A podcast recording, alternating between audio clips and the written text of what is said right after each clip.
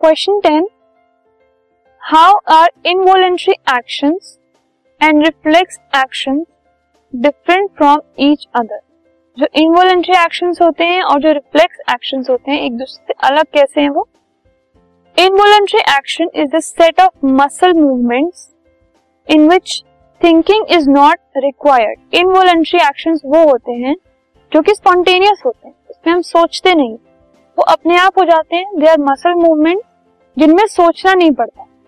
But it is controlled by brain ठीक है, वो ब्रेन कंट्रोल करता है।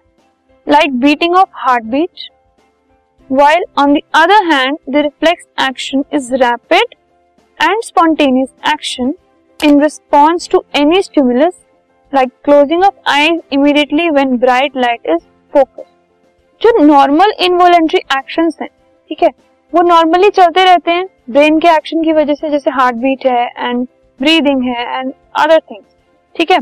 लेकिन जो रिफ्लेक्स एक्शन होता है, वो सडन रिस्पॉन्स होता है, एक स्टिमुलस अगर कोई भी एक्सटर्नल स्टिमुलस आया है, उसकी वजह से, ठीक है?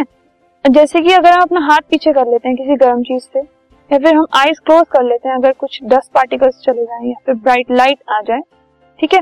So these are reflex action and not involuntary actions this podcast is brought you by Hubhopper शिक्षा अभियान अगर आपको ये पॉडकास्ट पसंद आया तो प्लीज़ लाइक शेयर और सब्सक्राइब करें और वीडियो क्लासेस के लिए शिक्षा अभियान के यूट्यूब चैनल पर जाएँ।